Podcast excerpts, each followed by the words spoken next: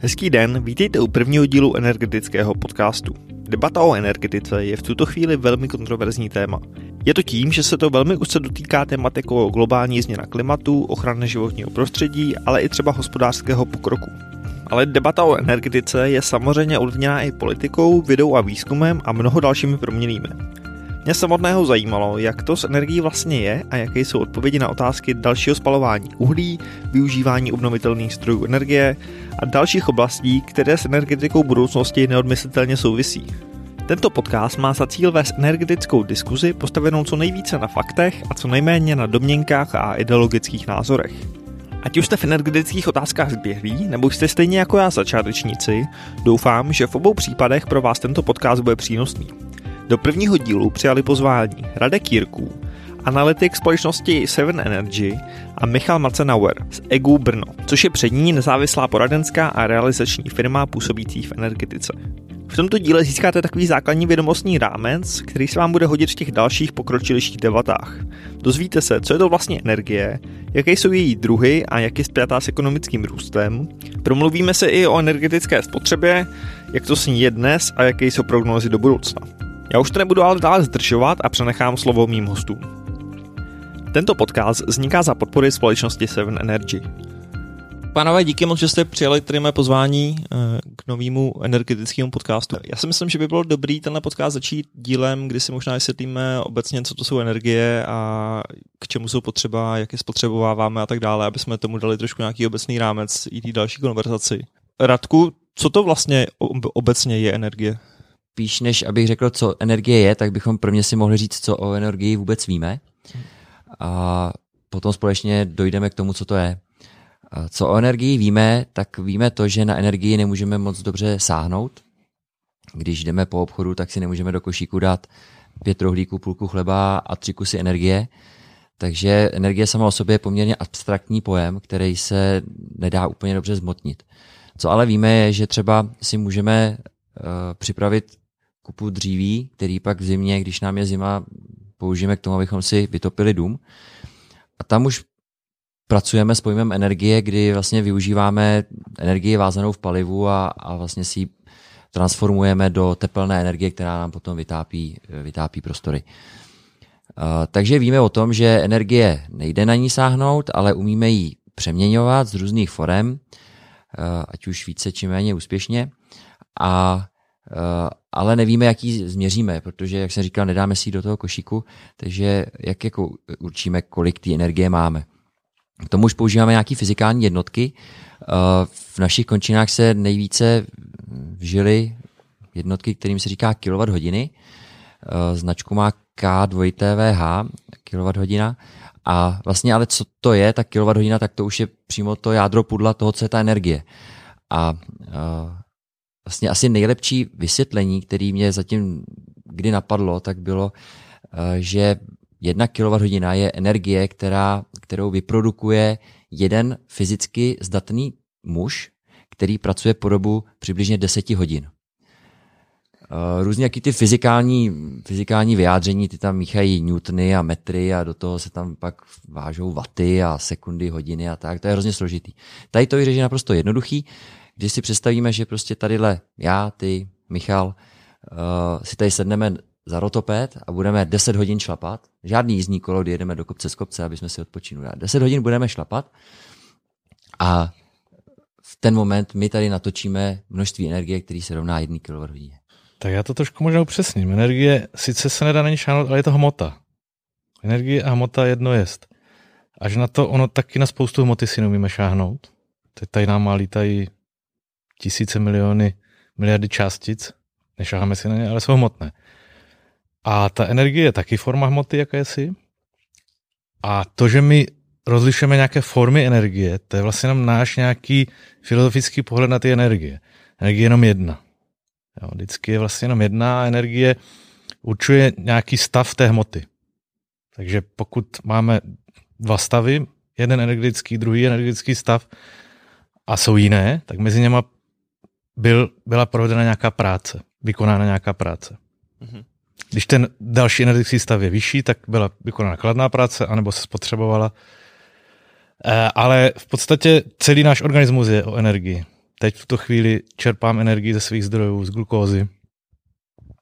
Eh, bez energie se neobejde vůbec žádná, žádný pohyb hmoty.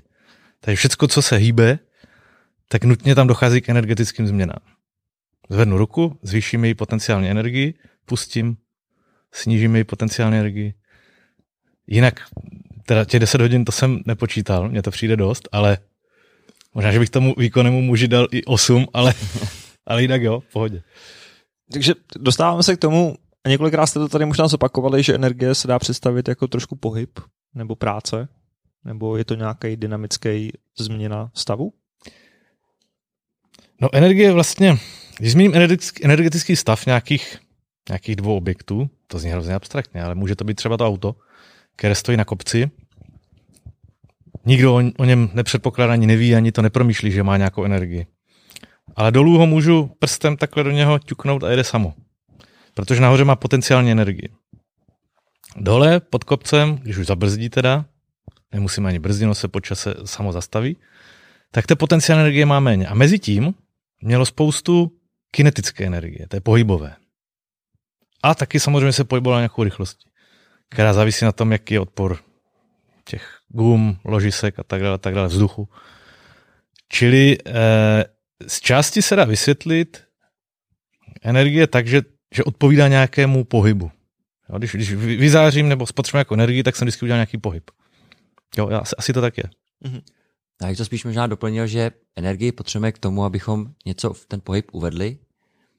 Takže pokud chceme rozjet to auto, tak tady využívá právě ty potenciální energie, ale pokud budeme na rovině, hmm. tak potřebujeme motor nebo hodně, hodně zatlačit a vlastně pak se využívá energie v palivu, která je nějakým stylem transformovaná do toho pohybu auta. Takže energie je jakoby hnací síla uh, toho pohybu. Je zajímavý, že možná spoustu lajků si bude myslet, že energii jsme jako vymysleli, nebo že jsme to vynalezli, ale vlastně teda energie, jak už jste říkali, je tady všude kolem nás. Kdy jsme se jí možná naučili trošku uchopit nebo využívat nebo přetvářet? Tak energie jako sama o sobě, to je hnací silou celého nejenom lidstva, ale celý živočišný říše, i rostlinný. Ale, I ty neživí.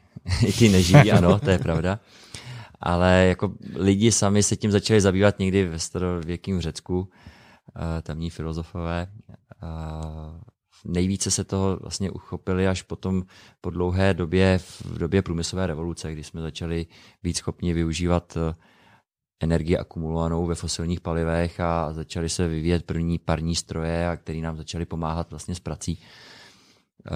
Takže jako samotný pojem energie je opravdu lidmi vymyšlený, protože celá fyzika je pouze matematický popis přírodních dějů, ale energie jako celek tady je od pradávna a vlastně největším zdrojem energie tady na, na Zemi je slunce. Takže dalo by se říct, že se vznikem sluneční soustavy začala vznikat energie tady ve vesmíru. A bych to možná ještě doplnil, že my jsme tu energii využívali vždycky. Nejdřív se využívala energie, eh, řekněme, lidí. Ještě možná předtím se používali ohýnky a tak dále, taky byly už ve starověku nebo ještě před probytně posmolé společnosti byly nějaké pece na v době, v době železné už uměli udělat, uměli připravit železo, takže museli nějak nakládat s něčím, co hořelo, aby rozstavili ten, tu rudu železnou. Potom začali využívat energii zvířat, otroků, větru, vody. A to všechno bylo tak nějak jako pod dnešní rozlišovací schopnost Možná na těch měřících té energie, co dneska využijeme za rok, tak by to bylo pod tím posledním dílkem. Jo, čili to bychom ani neviděli. A faktem je, že opravdu s nástupem průmyslové revoluce došlo k něčemu, kde se to využití zvedlo o tři, o čtyři řády a jsme úplně na jiné úrovni teďka. No. Zvedá se to furt postupem času? Zvedá se to, ale teď už to není otázka průmyslové revoluce, ale spíš industrializace toho bývalého třetího světa. To znamená Afrika, Indie, Pochopitelně Čína, ale ta už v tomhle gardu jede asi 50-60 let. Mm. Ale to, co se teďka objevuje, to nové, to je vlastně ten bývalý koloniální svět, kde to využití jako strmě roste nahoru. No. Je teda nějaký pojítko mezi využitím energie nebo množstvím využitý energie a nějakým ekonomickým pokrokem? No, já bych řekl, že jako, to je opět, jako nechci, že to jedno a to tež. to už skutečně není, ale e, otázkou je, co je společenský pokrok. Pokud řekneme aspoň z části, dáme zapravdu některým, kteří říkají, že ekonomický pokrok je tehdy, když jsme schopni více využívat zdroje, že máme větší využití hmoty, to znamená pro vlastní komfort, tak v tom případě na to vždycky potřebujeme energii a v tom případě eh, to jsou dvě věci, které jdou spolu. Pokud bychom společenský pokrok s tím využitím nějakých hmotných statků neasociovali, tak v tom případě to tak být nemusí, ale zatím veškerá populace na planetě Zemi směřuje k tomu, aby využívala materiální svět čím dál tím víc. No, I když filozofové, eh, různé proudy, lidi se vůči tomu periodicky vzpírají, ale eh, potom to stane popře jejich, jejich následná generace, takže zatím to vypadá tak, že operujeme s čím dál tím větším množství hmoty a tím pádem musíme operovat s čím dál tím větším množstvím užitečně spotřebované energie. Mm-hmm. Bych to možná doplnil, to, co říká Michal, je jednoznačně pravda. Vidíme to, když se podíváme na různé grafy, ať už třeba do Wikipedie nebo kamkoliv jinam, že jakmile roste bohatství daného státu, tak s tím i roste jejich potřeba energie, energetická. A, a energetická potřeba znamená, že i spotřebovávají okamžitě v ten samý moment více energie. A, a můžeme to vidět právě na e, teď poměrně rychle rostoucím azijským trhům, kdy, kdy Čína, Malajzie, Indonésie, Indie, všechny tady ty státy jako raketově letí nahoru, tak jejich potřeba a následná spotřeba primárních energií, jako je ropa, zemní plyn, uhlí, je úplně enormní a vůbec to nedá srovnávat třeba teď se současnou Evropou, kdy tady už máme, dalo by se říct, po desítky let poměrně stabilní hmm. množství potřeby energií a zároveň spotřeby energií. Eh, naopak třeba když se bavíme teda o té průmyslové energii, kdy od průmyslové revoluce vidíme ten jednoznačný nárůst potřeby energii ve prospěch lidstva, tak eh, třeba jako zajímavý takový atyp je Japonsko, který už se asi přehouplo přes takovou tu dostatečně bohatou společnost, kdy u nich zase naopak, jako i když roste HDP mírně, tak mírně klesá potřeba energetická.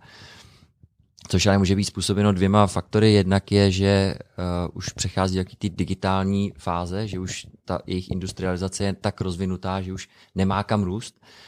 A zároveň částečně takový ty energeticky náročený odvětví jsou outsourcovaný mimo, mimo ten daný stát. Vidíme to i třeba v Anglii. Uh, Anglie ve velkém zavírají rafinérky a převážejí je do Afriky, do Indie a pak už vlastně čerpají pouze ty produkty z té rafinérie.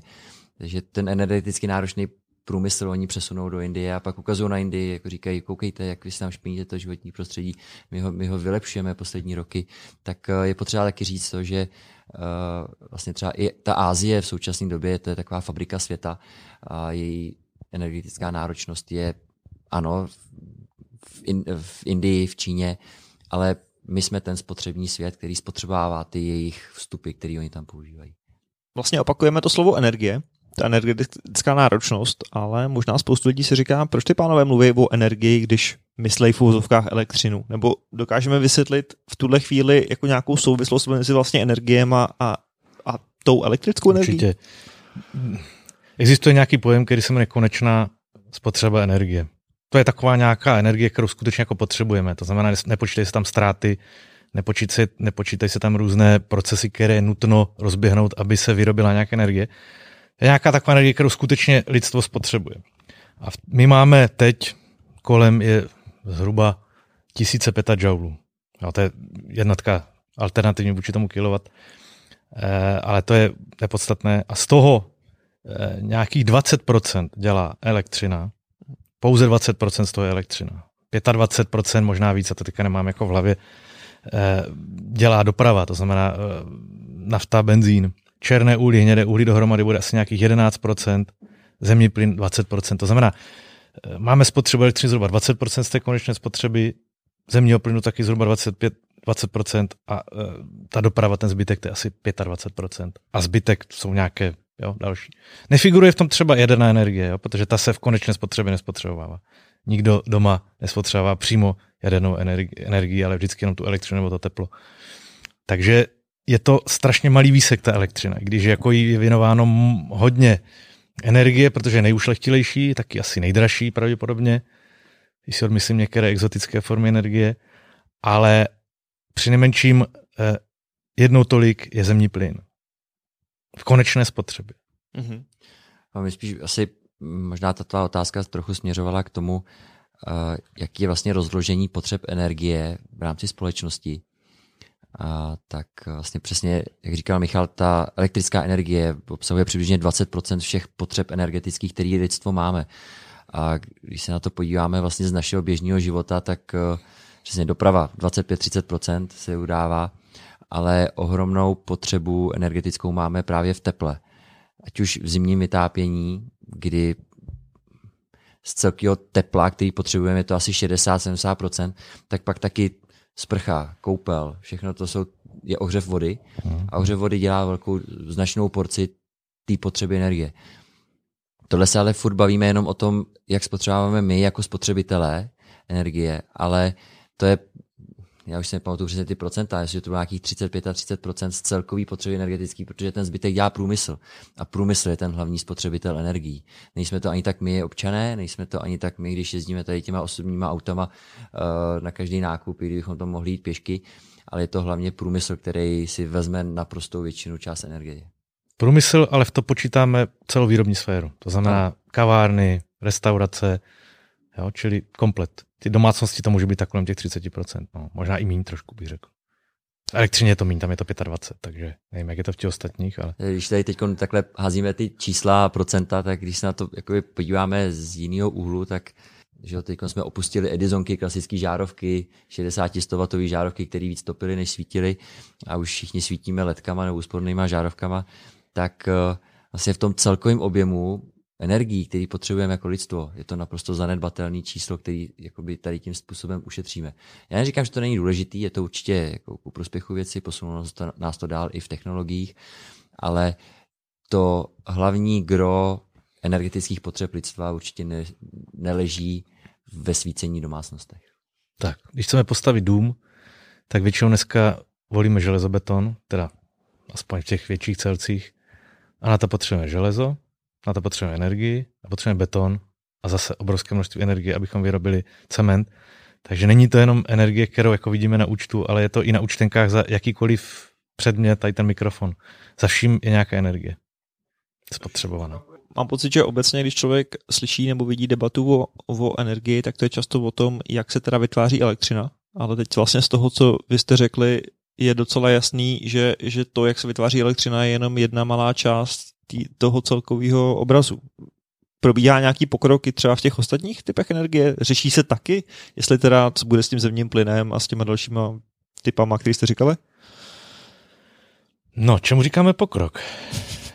Eh, abychom vyrobili tunu železa nebo oceli, tak potřebujeme zhruba pořád stejné množství energie. Můžeme použít jiný primární zdroj té energie. Takže nemusí to být koks, může to být například vodík. Teď se hrozně propaguje, že se bude ocel vyrábět za využití vodíku. Je to velmi drahé, spíš to povede k tomu, že se ta ocel bude dál vyrábět, ale někde jinde. A za tím tradičním způsobem.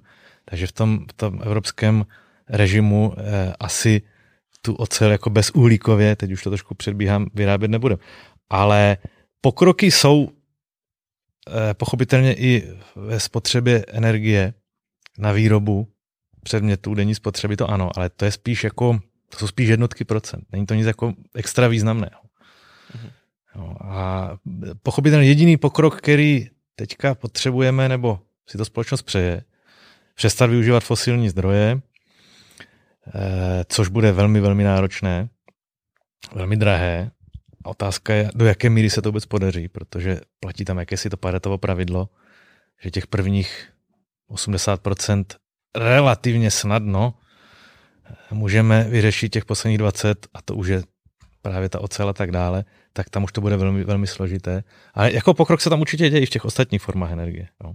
Mm. Teplárny se připravují na to, že ty, které to zvládnou finančně, tak budou přecházet na zemní plyn z uhlí, který má nižší emisivitu, určitě i nižší emise eh, škodlivin a tak dále. A tak dále. No, já bych se zastavil u ty tvoje otázky, kterou jsi měl. A ty jsi říkal, jako, myslím si, že mířila k tomu, že máme konečné zdroje eh, energií mm-hmm. a zemní plyn, uhlí, ropu a jak snížit jejich spotřebu. A abychom byli schopni přežít i po mhm. té, co tady ty zdroje dojdou. Jednak zatím jich máme dostatečně velké množství. Jak vidíme, tak se objevují nové a nové technologie, které dokážou jako v ozovkách dolovat, například zemní plyn z břidličných eh, hornin, což před 30-40 lety bylo nereálný. Dneska ve Spojených státech jiný zemní plyn pořádně nekoupíte.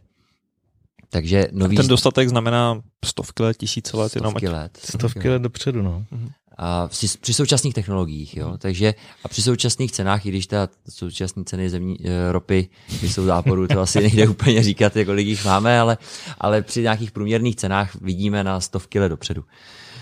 Uh, pokud se chceme bavit o tom, jak vyřešit problém se spalováním fosilních paliv, tak bychom se měli bavit nejenom jak použít jiné, jiné zdroje, ale jak hlavně vyřešit jejich spotřebu. Uh, když se budeme bavit konkrétně třeba o oceli, cementu, a ono to platí na všechny, i na, i na elektrickou energii, tak eh, my nemůžeme říkat, zavřeme tadyhle, jak už Michal Poroky týkal, když, když přes, přesvičneme na, tu, na ty nízkoemisní zdroje, tak se stane to, že se daná fabrika odstěhuje do Indie nebo někam do třetího světa a bude vyrábět veselé dál, akorát se to sem bude přivážet. A uh, vlastně takhle to funguje, dalo by se říct se vším. Jo? Pokud budeme tady chodit po Praze a ukazovat na jednotlivé benzínky a říkat, že kvůli vám tady máme znečištění ovzduší, uh, zavřete to, tak vlastně když tady zavřeme jednu benzínku, tak se vůbec nic nestane, protože všechny ostatní benzínky budou dál prodávat svůj, svůj benzín. Protože, proč? Protože zákazník tady je, spotřeba tady je a nevyřeší to problém ovzduší.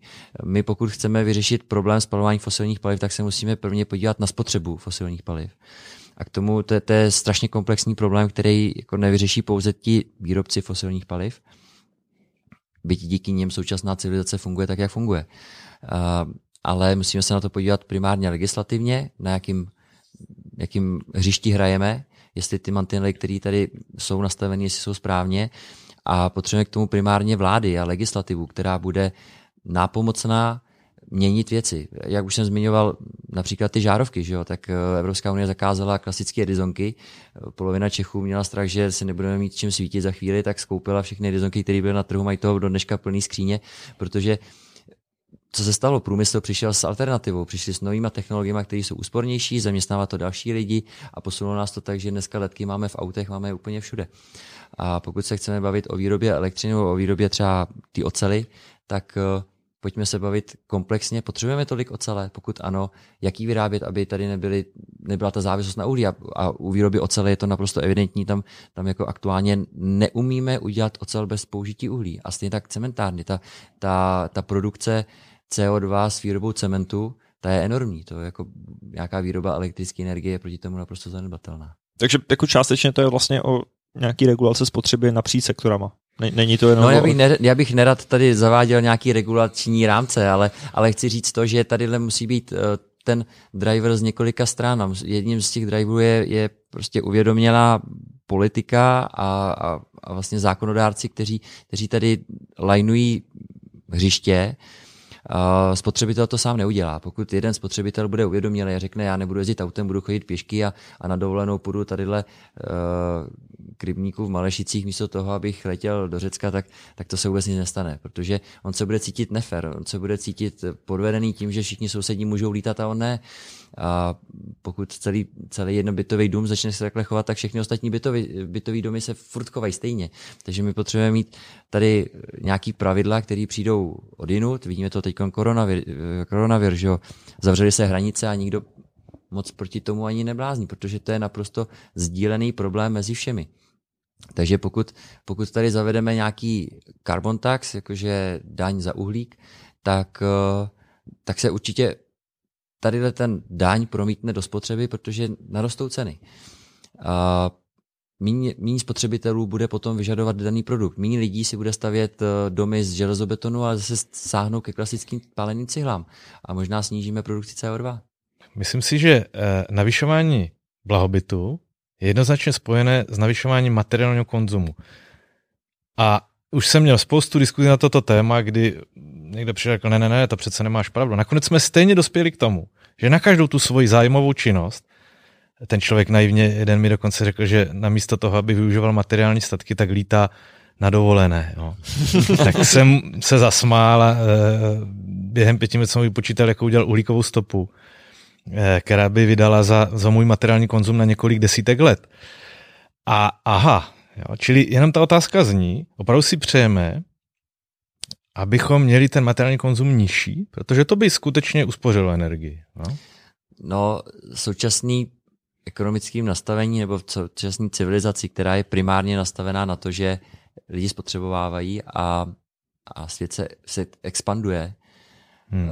Tak nejsme schopní vlastně, nebo takhle, jinak. Vidíme teď v současné době opatření na koronavir, kdy se zastavily obchody, zastavilo se úplně všechno, už počítáme o kolik procent, ne desítek procent poklesne HDP. Takže my jsme evidentně jako civilizace, jsme naprosto bytostně závislí na tom, že lidi spotřebovávají, že si kupují další věci, kupují si nový auta, kupují si nový vybavení, starý vybavení se opotřebovává, vyhazují. Častokrát, někde jsem slyšel se klasický Paretovo pravidlo 80-20, že 80% věcí, které máme v domácnosti, jako nepotřebujeme reálně, ale stejně jak hmm. jsme je nakoupili. A marketing ten nás masíruje kontinuálně věcma, které nepotřebujeme. Ale naše ekonomika na tom je závislá. A můj osobní názor je, že nesnažme se lidem snižovat jejich blahobyt a nesnažme se lidi, lidi uh, přesvědčovat k tomu, že se mají uskromňovat, protože to bude mít negativní dopad do celé společnosti a hmm. do ekonomik. Hmm. Ale najděme cesty, které budou udržovat současný blahobyt. Myslím si, že všichni žijeme v blahobytu. Ale bude, bude méně závislý na fosilních palivech. A to v současnosti neumíme. A nebudeme to umět ještě za příští desítky let. Jaký je největší problém těch fosilních paliv? Možná, když trošku podstoupím. Je to to znečištění ovzduší, nebo je to to, že jich je omezený počet? Omezené množství jich není. Tak plynu máme skutečně asi na 250 let. Uhlí, kdyby se zkusilo dolovat, tak jeho i v Česku na jo, v nějaké míře konzumu, tak i v Česku na, na třeba 150-200 let. Ropa, tam je taky nějakých už 50 let se říká, že ropy na 60 let, nebo nějak tak to je. E, to není problém, že jich moc. Problém je emise CO2, které jsou nedílnou součástí. Jakmile spálím cokoliv, co je fosilního původu, tak vyimituju CO2. A buď to zachytím, což jsou různé takové dost drahé technologie, takže buď to zachytím, anebo je to v ovzduší a, a koncentruje se to. No. no já bych spíš, než uh, jaký jsou problémy, nebo proč nemáme rádi fosilní zdroje, bychom si měli říct, jaký máme alternativy a částečně taky, proč je máme rádi. Protože každý si velmi rád uvaří kafe doma, každý si rád uvaří, a každý si rád pustí počítač a, a večer svítí. Že jo? A teď máme poměrně teplý léta každý si rád pustí klimatizaci, protože se venku nedá ani bejt. A, a tady to všechno k tomu potřebujeme elektřinu. A a, a velký problém elektřiny je v tom, že se nedá skladovat. Neumíme ji v současné době efektivně skladovat. V malým, jo, malý baterky, domácí baterky, to teď poměrně e, zažívá velký boom, ale, ale to, co jako opravdu se, o čem se bavíme, tak to je jako výkony celých energetických elektrárnických bloků.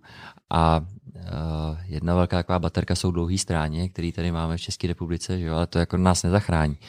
A uh, takže fosilní paliva my, my jako reálně bytostně jako civilizace potřebujeme k tomu, abychom stabilizovali síť, abychom takzvané stvrzovali síť a hlavně, abychom zajistili dostatek elektrické energie v době, kdy to potřebujeme pro náš osobní komfort. Já možná... Dají se zapnout a dají se vypnout. Dají se zapnout, dají se vypnout. A dá se s tím výkonem trošku jako hýbat. No. Takže jako používat obnovitelné zdroje je rozhodně dobrý a jako si můj názor je, jako ano, používejme, rozšiřujeme je. Spíš až bych řekl, že je jako až do nebe volající, jak je možné, že tady kolem velkých měst stavíme veliký průmyslové zóny a ty baráky nemají na střechách fotovoltaické panely, to prostě mě jako reálně nechápu, jak je možné, že to legislativa nevyžaduje tady to. Ale, ale současně jako říkám, že ani pokrytí všech velkých střech v České republice nám nevyřeší závislost na fosilních palivech, protože my primárně elektřinu potřebujeme ráno a večer. Já si myslím, že možná do tohohle tématu se někdy ponoříme ještě trošku hlouběji. Já bych chtěl trošičku možná podstoupit zase od té elektřiny a Protože vy jste třeba řekli, že spotřeba plynu moc neroste, protože jsme vlastně začali zateplovat a trošku jsme to omezili, tu spotřebu plynu. Dá se omezit třeba spotřeba i těch jiných energií nějak takhle efektivně? Můžeme třeba na chvíli postoupit a říct, nechme elektřinu výkon stranou a... Já jsem řekl to A, ale hned řeknu B. Ona sice teď neroste, ale pokud půjdeme od uhlí pryč, tak v následujících, řekněme někdy to začne kolem roku 25 až 35, tak obrovské množství eh, tepláren dnešních bude muset přejít na zemní plyn. A ta spotřeba, která dneska je 80, řekněme 82 nebo 84 terawatt tak se zdvojnásobí. Takže to, jo, teďka to je takové jako období bez revoluce. Mm-hmm. My jsme, nic nás vlastně nenutilo, uhlí bylo dost, zatím nic nějak úplně ostře nebrání toho, bychom se ho rychle zbavovali, jo, protože do toho spousta eh, peněz je nainvestována, byla by obrovská škoda nejenom pro ty, kteří v tom podnikají, ale pro všechny. Prostě, prostě jakmile někde vezmu hodnotu, tak vždycky ubyde úplně všem. To, to by si lidé měli uvědomit, že když zkrachují tři, čtyři velké podniky v Česku, tak to bude mít dopad i na jejich ekonomickou situaci v domácnosti. Ale takže nás nic nenutilo z toho statutu quo nějak eh, se vychýlit a teďka to přijde. Jo, protože eh, jednak uhlí dochází, eh, to, které je jako povolené dotěžit. A druhá věc je, že povolenka na emise eh, CO2, kterou eh, potřebují ty velké energetické zdroje, tak jde nahoru. Jo. Bylo to kolem 5 euro, teď je to kolem 25 euro a s těmi 25 eury už ta uhelná energetika neumí fungovat. No to je fakticky to, co jsem říkal o tom, když tady budeme po Praze a budeme ukazovat na ty benzínky, že mají zavírat. Jo. Tady je jasná potřeba tepla v, otopní soustavě v centrální zásobování teplem. A my pokud budeme ukazovat na teplárny, které aktuálně spalují uhlí, ať už hnědý nebo černý uhlí, a budeme říkat, vy jste tyž zlí, vy emitujete tady CO2 do ovzduší a, a spalujete tady uhlí, tak eh, jaký má alternativy to město a má, dalo bych říct, jako jedinou reálnou alternativu a to je ten přechod na zemní plyn. Takže nezmizí spotřeba, ta tam je furt, akorát změníme zdroj, jakým to budeme, jaký budeme využívat a téměř vždy ten dopad bude do cenového nárůstu. Často jsou tady určitý organizace, které ukazují, že jako největším emitentem znečišťujících látek v České republice je skupina ČES, která vlastní spoustu uh, uhelných elektráren a, a poukazují na některý z nich, který by se měli zavřít, protože exportujeme velké množství elektřiny. Uh, tak tam se jednak říká to a exportujeme množství elektřiny a neříká se kdy. Uh, takže exportuje se v době, kdy ta elektřina je na trhu potřeba a žijeme v mezinárodním prostředí, kdy i energetický trhy jsou propojený. Takže pokud zavřeme některé uhelné elektrárny, tak musíme říct, čím je nahradíme, protože ta spotřeba tam je pořád. A neznamená to, že pokud zavřeme jednu uhelnou elektrárnu u nás, že ten výkon nenahradí jiná uhelná hmm. elektrárna třeba v Polsku. Nebo to může nahradit jiná plynová elektrárna třeba v Německu, ale to jsou takzvané špičkovací zdroje, který, eh, který mají taky vysoké emise. Není to, není to jako bezemisní zdroj. Akorát, ona, že se spaluje ušlechtilejší palivo zemní plyn. Ona by to pravděpodobně nahradila jiná hnědouhelná elektrárna v Německu s ještě větší emisí toho, protože tam mají méně kvalitní uhlí. Takže ono je to strašně komplikované a novináři eh, obvykle používají argumentace, hm, možná zjednodušit, to jinak nejde.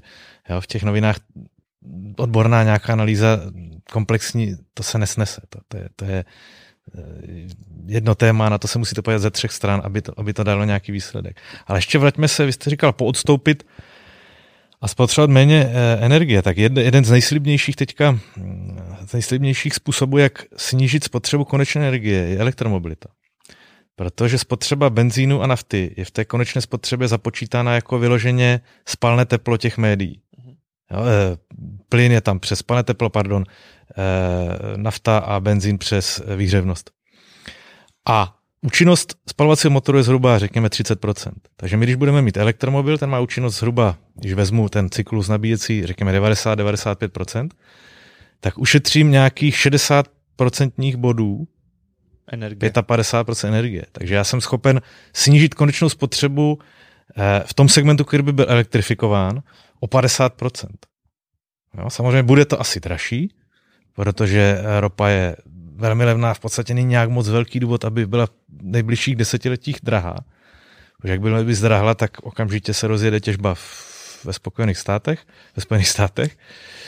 A e, takže oni jsou trošku ti šejci a, a celý ten ropný svět takový chycení do, do těch nůžek a nemůžou si moc jako dovolit zvednout cenu. Takže e, a když si vezmete, kolik dneska ceny e, z benzínu, z nafty je daň, je to víc než 50%. Samozřejmě elektro, elektromobilita ale taky neřeší prostě celou energetickou sféru, je to pouze zlomek celý tý, tak. i vůbec té dopravní sféry, hmm. že. Já si myslím, že elektromobilita a vůbec i hybridní auta mají taky částečně spojitost s technologickým pokrokem, protože vlastně tam se dělá ohromný kroky v posledních letech. To, co před dvěma lety bylo novinka v elektromobilitě, tak dneska už neplatí. Yeah. Ale, takže i to je důležitý pro vůbec jako otáčení se kol tyhle civilizace je technologický pokrok. Ale, ale jako energeticky, byť to dojde k nějakým úsporám, tak jako z celku to bude kapička. Já si myslím, že je docela důležité vypíchnout to, co myslím, že spoustu lidí neví, že prostě nějakou energetickou spotřebu máme vždycky a i přesto, že určitý technologické pokroky typu elektromobilita a určitě bychom našli jiný, jiný způsoby nebo jiný příklady to trochu snižují, tak eh, tu energetickou spotřebu budeme mít vždycky nebo tu potřebu a akorát se teda řeší mezi jakými zdrojemi nebo jaké ty zdroje té energie budou. Pánové, já vám moc děkuji za rozhovor. Já si myslím, že jsme trošku nabídli ten širší pohled nejen na elektrickou energii, ale na to, jak vlastně ten energetický svět trošku v základu nebo tak jako z vrtulníku funguje a jaké tam jsou hlavní otázky, které se řeší a, a děkuji moc. Já se stalo. Toto byl první díl energetického podcastu. Pokud vás bavil a chtěli byste slyšet i další díly podcastu, přihlašte se k odběru tam, kde podcasty posloucháte. Ať už je to Apple Podcast, Spotify nebo jiné aplikace, měli byste podcast najít všude. V dalším díle se zaměříme na stabilitu a bezpečnost dodávek elektrické energie. Budeme rádi, pokud tento podcast pošlete třeba svým známým, které toto téma zajímá, nebo samozřejmě oceníme jakékoliv jiné sdílení nebo zpětnou vazbu. Ode mě je to pro dnešek vše a budu se na vás těšit zase u dalších dílů.